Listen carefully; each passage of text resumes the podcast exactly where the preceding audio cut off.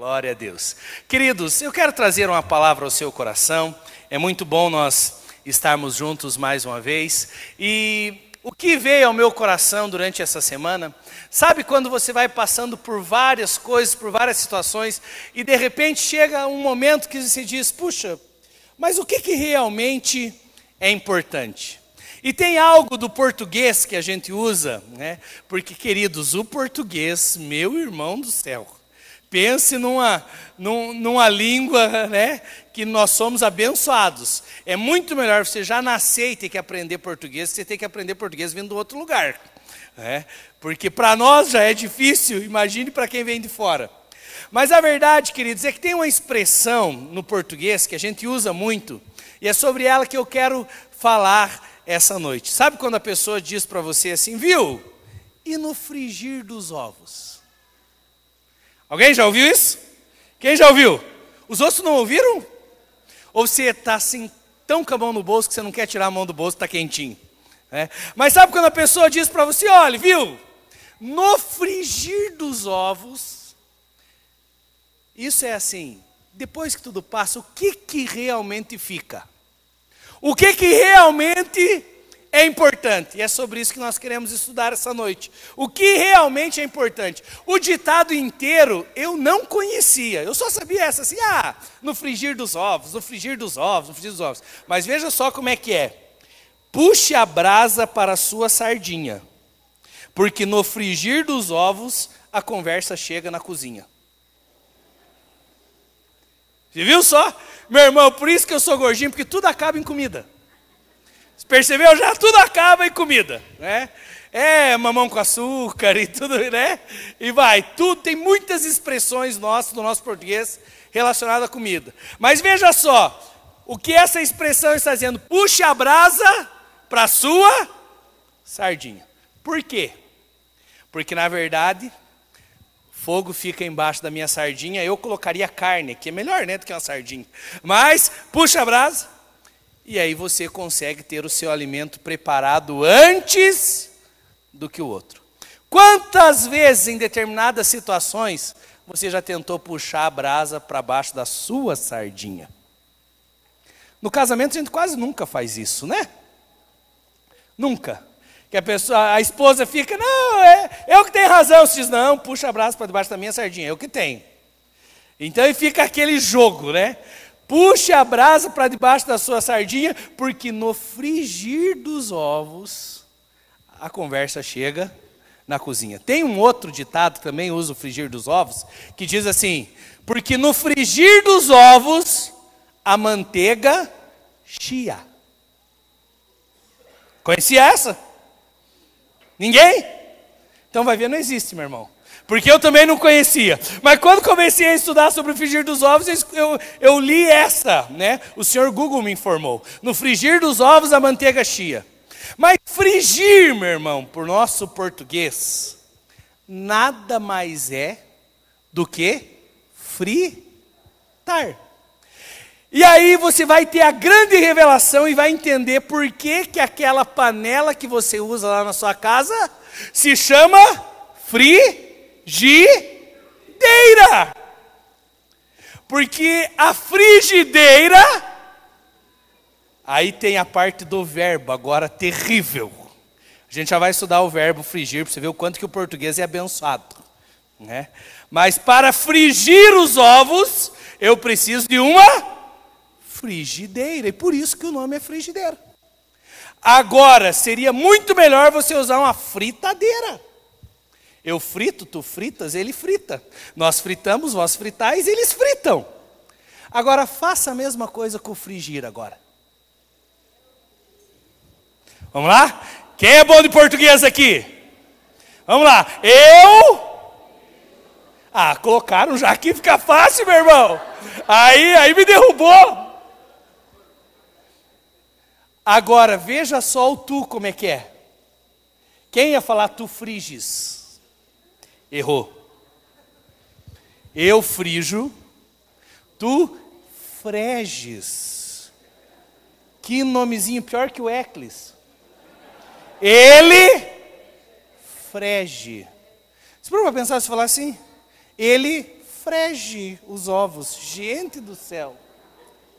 Nós frigimos, vós frigis.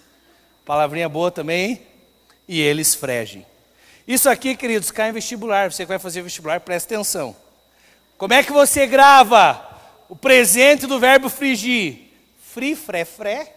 Fri, fri, fré. Gravou? Pegou? Vai que cai na prova, meu irmão. Pega aí, ó. Fri, fré, fré. Fri, fri, fré. Pronto, aprendeu. Mas, queridos, a verdade é: o que realmente importa? No frigir dos ovos, o que, que realmente fica? Você já parou para pensar que você faz tantas coisas, mas no frigir dos ovos, o que, que realmente é importante? E aí, quando a gente começa a olhar para as coisas da nossa vida assim, nós começamos a tomar decisões. Talvez tem pessoas que correm com tantas coisas, e chega um determinado momento da sua vida que ele diz: olha, fiz tanto, corri tanto, conquistei tanto, mas no frigir dos ovos, vi que o que vale a pena é minha família. Quantos já passaram por momentos assim? Estou correndo tanto. E de repente hoje o que eu vejo é que eu perdi tempo com outras coisas. E no frigir dos ovos, meu irmão, muitos passam. No frigir dos ovos o que fica é a tua casa, é a tua família. No frigir dos ovos mesmo. Mas quando você começa a tomar decisões assim, pensando naquilo que realmente é importante, queridos, nós temos a tendência de acertar e não errar você olhar e falar: Isso aqui é importante. No frigir dos ovos, vale a pena? Vale, então vamos com tudo. Agora vai ter coisa que você vai olhar e falar assim: ó, No frigir dos ovos, vale a pena? Você vai falar: Não.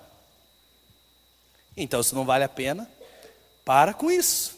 Como diz o pastor Francisco, para com isso, deixa disso. Deixa. Queridos, é muito importante, à luz da palavra, nós avaliarmos o que realmente é importante. É muito importante, à luz da palavra, eu ver aquilo que realmente vai ficar, que não vai passar. E enquanto eu estava meditando sobre isso e dizendo, tá, no frigir dos ovos, o que que vale? O que que é importante? Me lembrei das palavras de Jesus, que está lá em Mateus, no capítulo 24. Abra comigo. Eu não peguei toda a sequência ali, eu pulei alguns versículos, mas Mateus 24, 30 diz assim: E então aparecerá no céu o sinal do Filho do Homem, e todas as nações da terra se lamentarão, e verão o Filho do Homem vindo nas nuvens do céu com poder e grande glória. Aí eu pulei alguns versículos, diz assim: E ele enviará os seus anjos com grande som de trombeta, e estes reunirão os seus eleitos dos quatro ventos, de uma a outra extremidade do céu. Assim também, quando virem todas essas coisas, saibam que ele está próximo, que ele está às portas. E aí veja só o que realmente é importante. O que, que Jesus diz? Ele diz: os céus e a terra passarão mas no frigir dos ovos, usando aqui o texto da minha mensagem, Jesus diz: As minhas palavras não passarão, jamais passarão. Você tem noção do poder disso? Jesus aqui ele está mostrando para nós esse entendimento a respeito da eternidade. Ele diz: "Porque assim como um relâmpago que sai do oriente e se mostra no ocidente, assim é de ser a, vinda do Filho do homem. Ele virá sobre as nuvens com grande poder e glória." E ele virá e ele começará a rebanhar os seus. Você faz parte desse rebanho? Ele virá te buscar, e isso é o que realmente é importante, queridos. Muitas coisas passarão, mas as palavras do Senhor jamais passarão. Ele virá nos buscar. E nós precisamos entender que no frigir dos ovos, meu irmão, fica a eternidade. Para onde irei? Sabe, porque todas essas coisas dessa vida, passarão.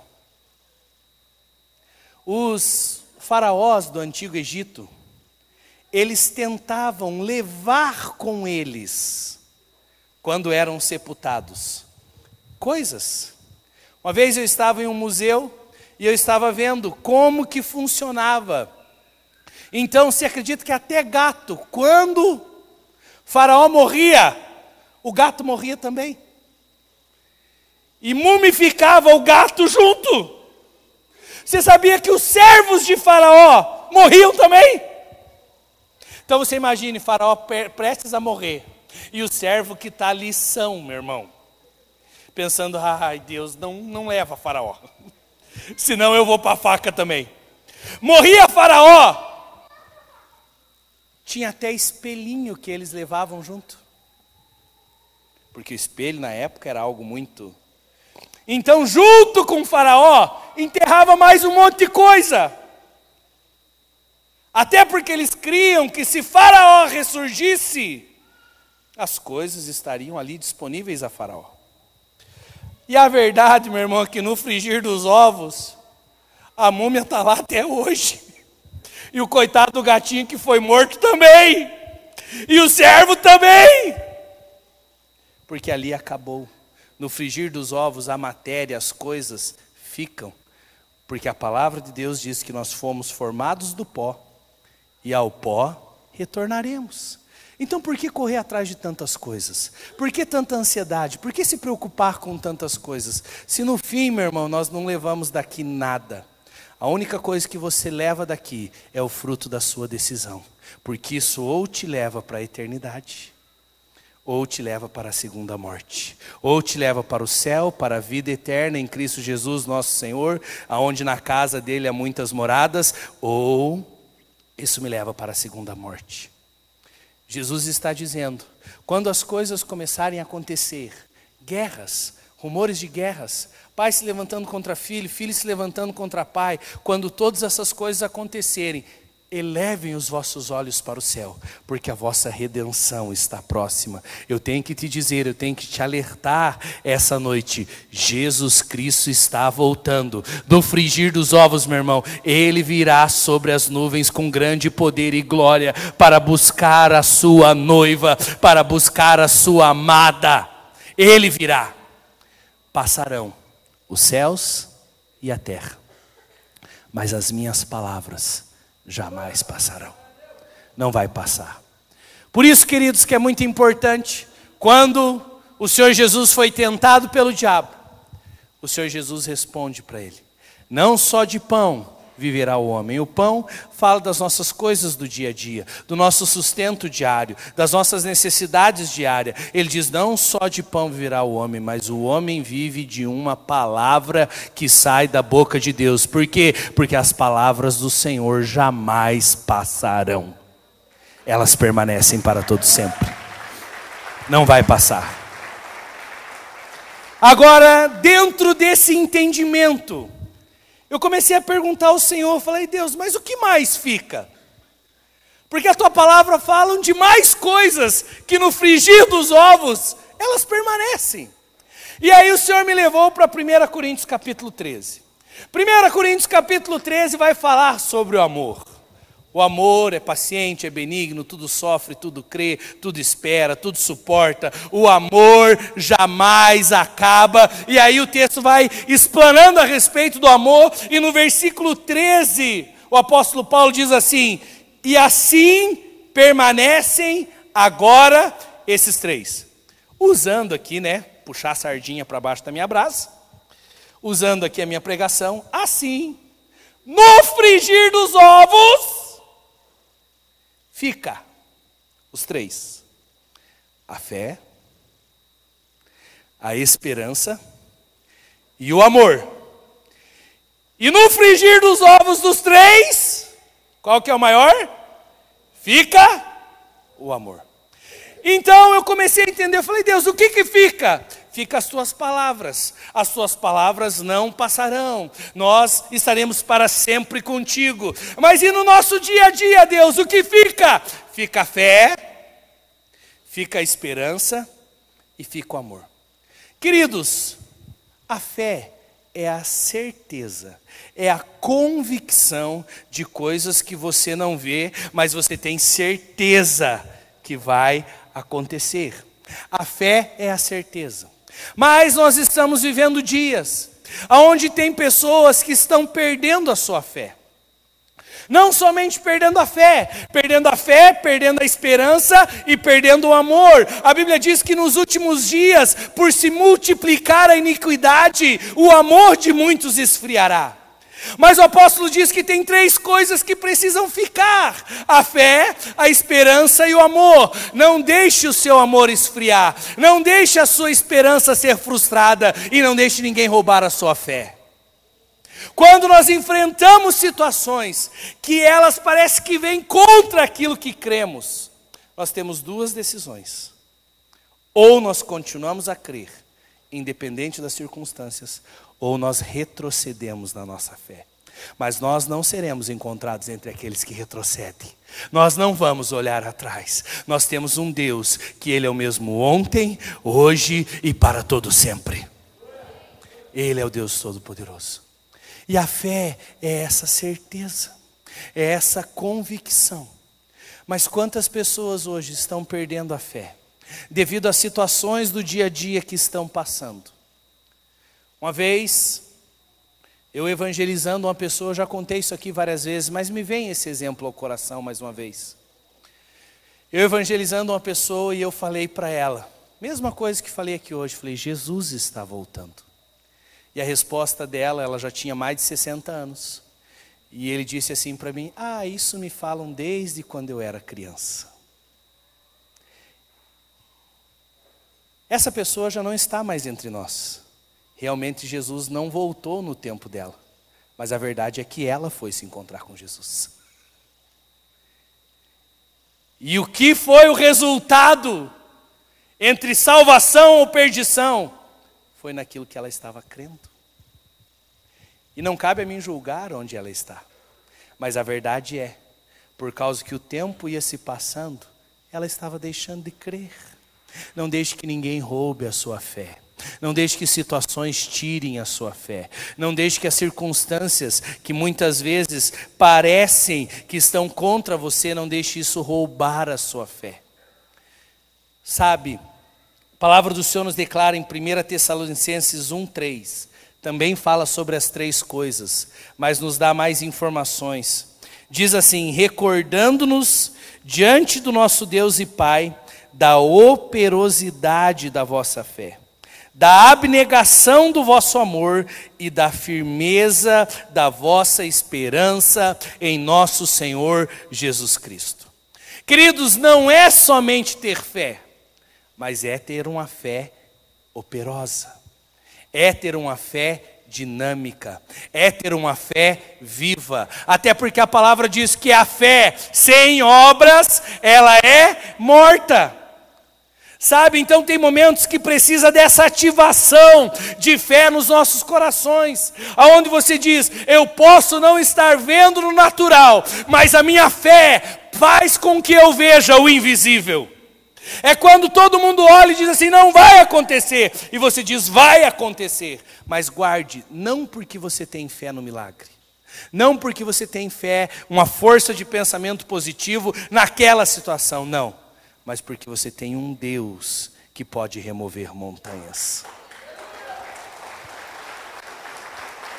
Sabe o que é fé, meu irmão? Não é você olhar para o tamanho da sua montanha, é você olhar para o tamanho do seu Deus. Isso é fé. É olhar o invisível. Quando eu olho o tamanho da montanha, aí se tiver um engenheiro, se tiver alguém que sabe fazer cálculo, o cara já começa a pensar, tá, mas para remover essa montanha, quantos metros cúbicos de terra será que tem ali? Vai ter que dinamitar essa rocha de baixo aí. Como que vai mover tudo isso? Quantas caçambas de entulho vai dar, né, Wagner? Para remover uma montanha a gente pensa humano. Mas quando eu olho para Deus, esse Deus que eu não vejo, mas a minha fé faz olhar para Ele, ah, meu irmão, você vê a montanha desse tamanho. Não deixe que ninguém roube a sua fé. Qual é a montanha que precisa ser movida na sua vida nesses dias? Quer um conselho? Pare de olhar para a montanha. Olhe para o Deus que pode mover as montanhas. E aí a tua fé fica ativa ela começa a se mover. Eu não sei se você já teve essa experiência. Eu já tive. Momentos assim, aonde tudo está falando contra, mas de repente algo começa a borbulhar dentro de você. E você diz: Eu sei que está tudo errado. Eu estou vendo sim o tamanho da montanha. Meu irmão, fé não é você ficar louco e falar: Não, nem existe a montanha. Você sabe que existe a montanha, mas você sabe que existe um Deus que é mais poderoso do que a montanha e vai mover a montanha. Mas tem momentos que parece que a fé ela acende dentro de você. E você diz: vai acontecer. Por quê? Porque essa testificação do Espírito que vem e faz a minha fé se tornar operante. Mas o que a Bíblia diz não é somente sobre a operosidade da fé ela fala sobre essa abnegação do amor. E todas as vezes que você vai para olhar o que a Bíblia diz a respeito do amor, esse negócio de você puxar a sardinha para debaixo da tua brasa, meu irmão, a Bíblia acaba com essa história. Porque até quando você vai dentro do casamento, pega e fala assim, ó, maridos, aleluia, amai a vossa mulher e meu irmão, pega o texto, não é as vossas mulheres. Amai vossa mulher, como Cristo amou. Mas como que é a demonstração de amor? Ele se entregou por ela.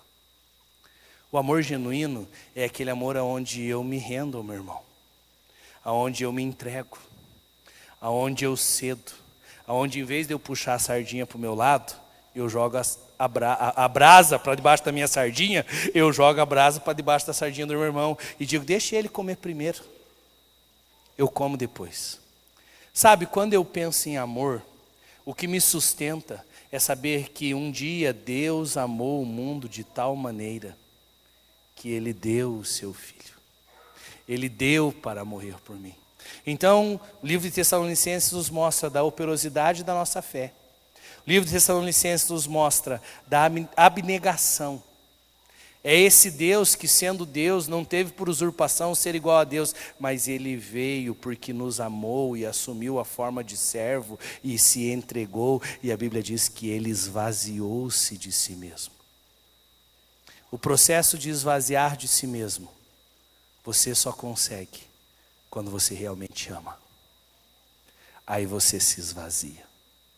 É aquele pai que sabe que está passando por uma situação financeira difícil, mas deixa o filho comer antes que ele.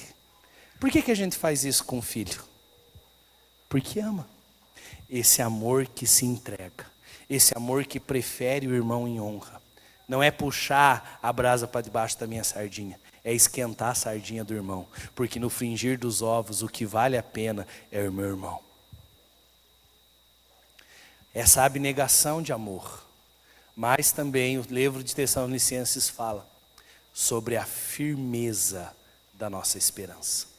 Tem um outro ditado, queridos, nós usamos muito, e deixa eu te dizer, não é bíblico. Tem ditado, meu irmão, que ele fica tão crente que tem gente que diz que é até versículo. Uma vez eu vi um ser pregando: Deus escreve certo por linhas tortas. Só, falou, só faltou falar onde estava na Bíblia.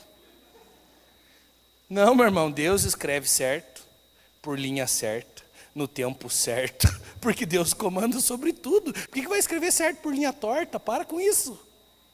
E aí a gente pega e diz assim: a esperança é a última que morre. Não está na Bíblia isso, sabia? Porque a tua esperança não morre. Essa que é a verdade bíblica. E nós já vamos entrar nisso. Fala da firmeza da sua esperança. A sua esperança ela não morre, por quê? Porque ela está firmada na rocha, e a rocha é Jesus. E não estamos esperando nas coisas, nós estamos esperando nele, porque quem prometeu é fiel para cumprir. Então a minha esperança não será malograda, é o que diz a palavra do Senhor. Não será. E quando eu olho para essas três coisas que a Bíblia diz que fica, a fé, a esperança e o amor, nas três eu vejo Jesus. Porque em quem eu tenho fé? Em Jesus. Em quem está depositada a minha esperança? Não são nas coisas, não é no milagre, não é naquilo que pode ser feito, é naquele que pode fazer todas as coisas. A minha esperança também está em Jesus. E o meu amor? Deus não ama, Deus é amor, é diferente. Não é um sentimento, é a sua essência, o que Ele é. Então, quando eu olho para a fé, para a esperança e para o amor, nos três eu vejo Jesus. Agora, tem momentos da nossa vida onde parece que estamos perdendo a fé. Tem momentos da nossa vida onde eu olho e digo, estou sem esperança. E tem momentos que, por causa das aflições, eu começo a pensar: Deus não me ama. Pensando nisso, queridos, nós temos um profeta da Bíblia, profeta Jeremias. Talvez o profeta que menos foi compreendido de todos os profetas. Ao ponto que Jeremias é conhecido como profeta, quem sabe? Chorão. Bom isso, não é? Imagine você ser conhecido por ser o profeta chorão. Você sabia que ele escreveu um livro só com os seus lamentos? Lamentações de Jeremias. Mas ele foi um profeta que não foi compreendido. Ele profetizava falando do Senhor, mas tinha outros profetas na época que se diziam do Senhor e diziam: não, não vai acontecer o cativeiro, não, não vai acontecer isso, não. E Jeremias profetizando debaixo de uma palavra do Senhor, dizendo assim: vem, e vai ser difícil, não vai ser fácil. Mas começaram a olhar e falaram: esse é o profeta chorão fica só lamentando, mas o que Jeremias estava falando era verdade.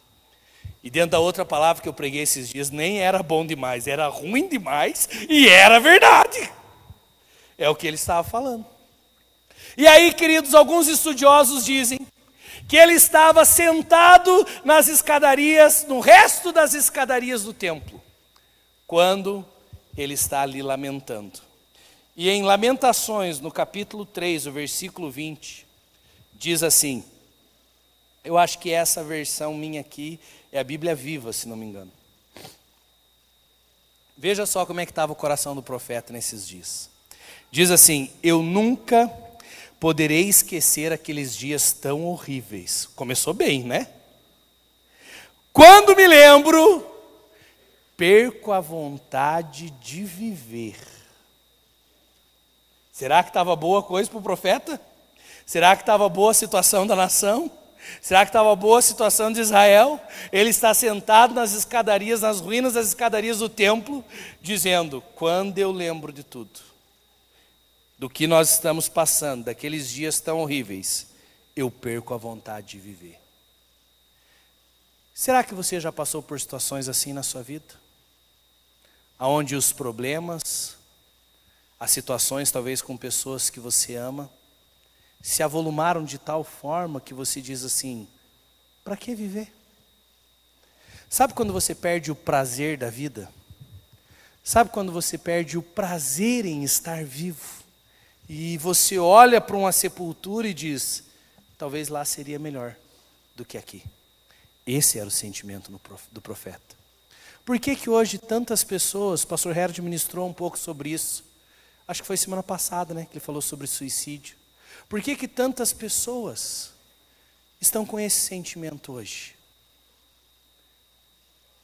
Se eu estou enfrentando isso, para que viver? Por que, que hoje, como igreja, queridos, nós que temos a fé, que temos a esperança e que temos o amor, nós temos que ser luz para essas pessoas que estão dizendo: eu não tenho mais vontade de viver. O governo, tantas pessoas buscam fazer programas para tentar ajudar essas pessoas, mas deixa eu te dizer, a resposta está na palavra do Senhor. Precisa descobrir que tem um Deus que as ama, independente das circunstâncias pelas quais elas possam estar passando. E essa resposta é nossa, é da igreja para eles. Porque no frigir dos ovos o que fica, meu irmão, é a fé, a esperança e o amor, e essas pessoas precisam descobrir isso. Mas eu já passei por momentos assim. Você já passou por momentos assim. Que você olha para a circunstância à sua volta e diz assim: não está valendo a pena. De que me adianta viver com tanta, tanto rolo, com tanta coisa? A gente passa por momentos assim. Mas o próximo versículo ele faz uma declaração poderosa. O profeta, eu imagino ele nessa luta emocional. Ou então talvez você já assistiu aqueles desenhos que tem o demoninho aqui no, na orelha, aqui? Não, na esquerda, né? Porque o demônio fica sempre na esquerda. Deus é o Deus da mão direita. Aí, o demônio fica falando aqui. O que, que adianta viver? Veja que desgraça que é esta vida. Teu marido te traindo, você sem dinheiro, prestação atrasada, gerente liga segunda. Ô oh, desgraça! Aí o demônio fica falando aqui, você escuta aqui e fala, de que me adianta viver com esse bicho aqui? Aí tem Deus aqui do lado. Eu imagino o profeta assim, sentado na escadaria do templo, dizendo: "Oh, que dia horrível", demoninho falando na orelha dele aqui, ó. Mas aí Deus fala. E veja só o que Deus fala. Versículo 21.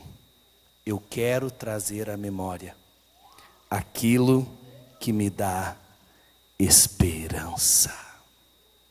Ele diz: Eu estou passando por situações horríveis que eu não tenho vontade de viver, mas eu quero. Ouvi o outro aqui, ó, ouvi o anjinho do lado de cá. Eu quero trazer à memória aquilo que me traz esperança. Meu querido, nós precisamos aprender a praticar isso. Até porque a Bíblia diz: aquele que somente ouve a palavra do Senhor e não a pratica, é semelhante a um homem que vem, vê o seu rosto no espelho e depois vira e esquece do que viu e está enganando a si mesmo. Sabe, o profeta diz: Eu não quero mais viver, porque eu só estou lembrando de coisas horríveis, mas eu quero trazer à memória aquilo que me dá vontade de viver, eu quero trazer à memória aquilo que me dá esperança. Pastor, como que eu faço isso?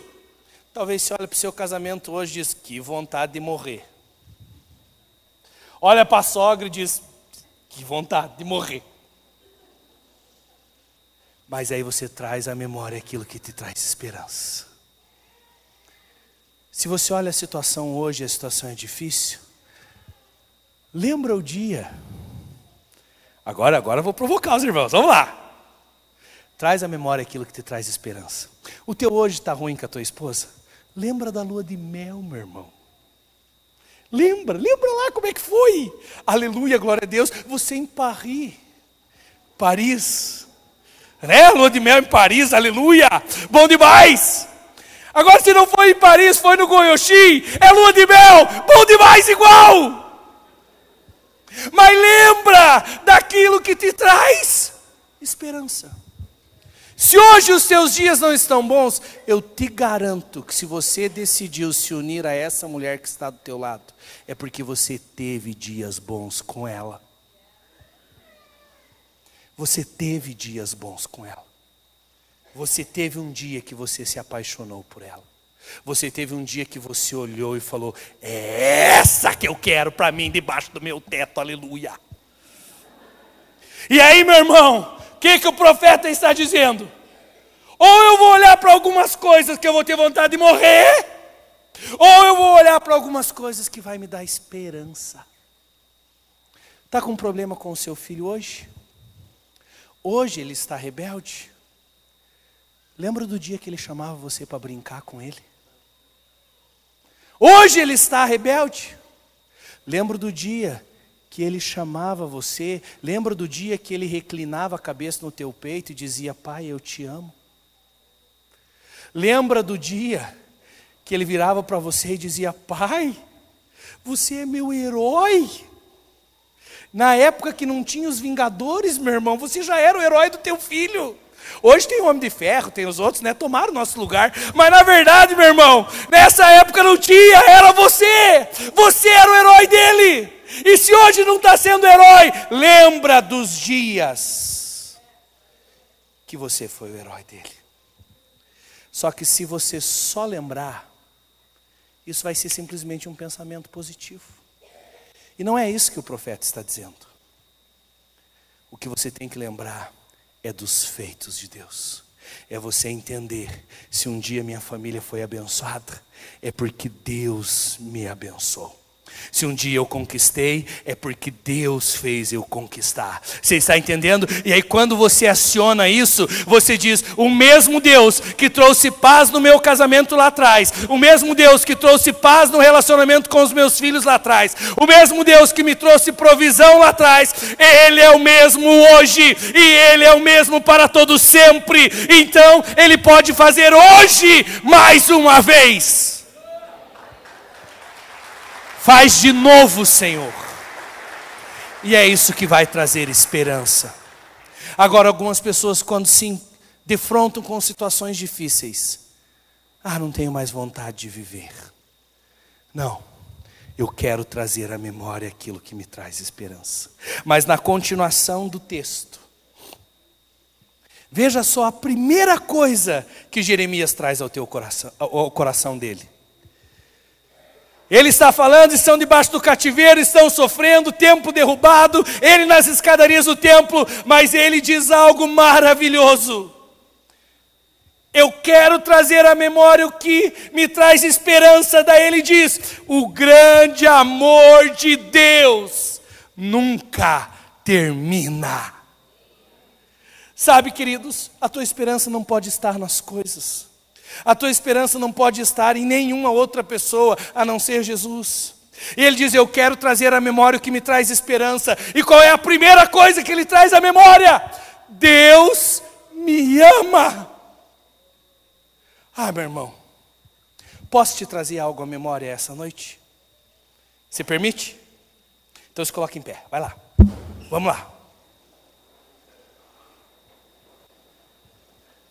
A Bíblia fala sobre a firme confissão da esperança. Vamos fazer a mesma coisa que Jeremias fez? Não fiz isso de manhã, mas agora me deu vontade de fazer. Jeremias está lá sentado, escadaria do templo, igual você estava sentadinho agora aí, chegou com essa carinha para escutar a pregação. Ó céus, ó vida. Mas de repente eu imagino Jeremias levantando. Ah, eu quero me trazer a memória que me traz esperança. Erga tua mão, meu irmão, comigo. Diga assim: Deus me ama! O seu amor nunca termina! Aleluia, meu irmão!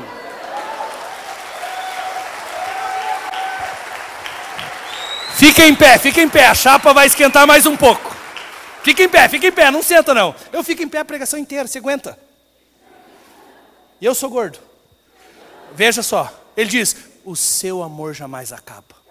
Só que quando a gente pensa no amor de Deus, parece que o tal do capeta coloca um espelho na frente da gente, não é assim? Aí coloca um espelho e diz assim: Deus ama isso e que você está vendo no espelho. Aí a gente começa a pensar, mas eu erro nisso, eu erro naquilo, eu sou uma traia, eu sou isso, aquilo. Como que Deus pode me amar assim? Meu irmão, esse que é o segredo. Ele decidiu te amar, te conhecendo. Diferente de alguns que descobriram depois que casaram. Deus já sabia. Deus já sabia e decidiu te amar assim.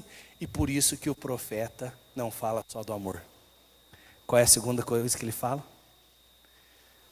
As tuas misericórdias, Senhor se renovam a cada manhã.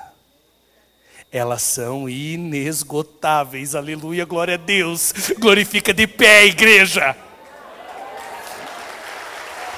Elas se renovam a cada manhã. Mais uma vez, erga alta a tua mão aí. Diz assim: Senhor, eu quero trazer à memória aquilo que me dá esperança. Diga assim: O Senhor me ama, e as tuas misericórdias são inesgotáveis, e elas se renovam a cada manhã. Aleluia. Pode sentar agora, meu irmão. Ah, tem mais uma que eu esqueci. Não precisa ficar em pé, porque eu esqueci, então deixe, passe. As tuas misericórdias se renovam a cada manhã elas são inesgotáveis. E aí veja só, Maravilhosa essa também. Boa demais, meu irmão. E é verdade. Grande é a tua fidelidade. Esse Deus que é fiel. Por isso, grande é a sua fidelidade. Veja só o que, que o profeta Jeremias diz. Então, no frigir dos ovos, o que, que realmente eu quero? O que realmente eu quero na vida é o Senhor. Sabe o que vai ser a certeza do sucesso para você? Não espere em coisas, espere nele. Não queira as coisas, deseje o amado, desejado das nações. Eu quero trazer à memória: tem um Deus que me ama, um Deus misericordioso e por isso eu não sou consumido, porque as misericórdias dele são inesgotáveis, se renovam a cada manhã, grande é a sua fidelidade. E o que eu quero então no frigir dos ovos? Eu quero ele. Isso vai revolucionar a sua vida cristã.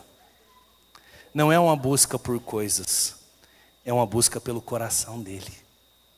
Sabe por quê? Porque no fringir dos ovos o que fica é o Senhor. Porque dele, por ele e para ele são todas as coisas. Depois disso, ele ainda faz uma declaração maravilhosa: o que eu quero é o Senhor, o que eu quero é viver junto dele. É quando o Senhor diz: tem um lugar aqui junto a mim, intimidade. E aí veja só o que diz o texto.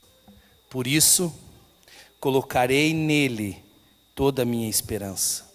E essa afirmação eu acho poderosíssima. Eu quero que você guarde isso no seu coração. Bom é o Senhor para os que esperam nele. Bom é aguardar a sua salvação. Nessa versão diz assim: O Senhor é bom para aqueles que confiam nele, para aqueles que o procuram de coração. Vale muito esperar com paciência a salvação do Senhor.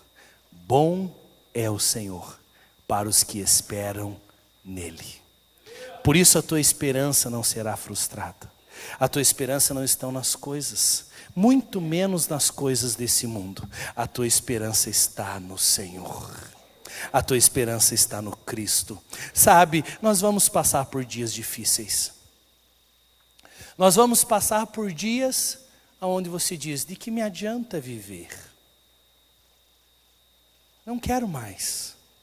Isso envolve muitas vezes frustrações que nós temos com outras pessoas. Mas sabe por que, que muitas vezes passamos por isso? Porque a minha expectativa e esperança estava naquela pessoa e não na pessoa de Jesus. Mas quando a minha esperança se direciona para Ele, eu consigo lidar com as outras pessoas. Porque eu espero nele e ele nunca falha.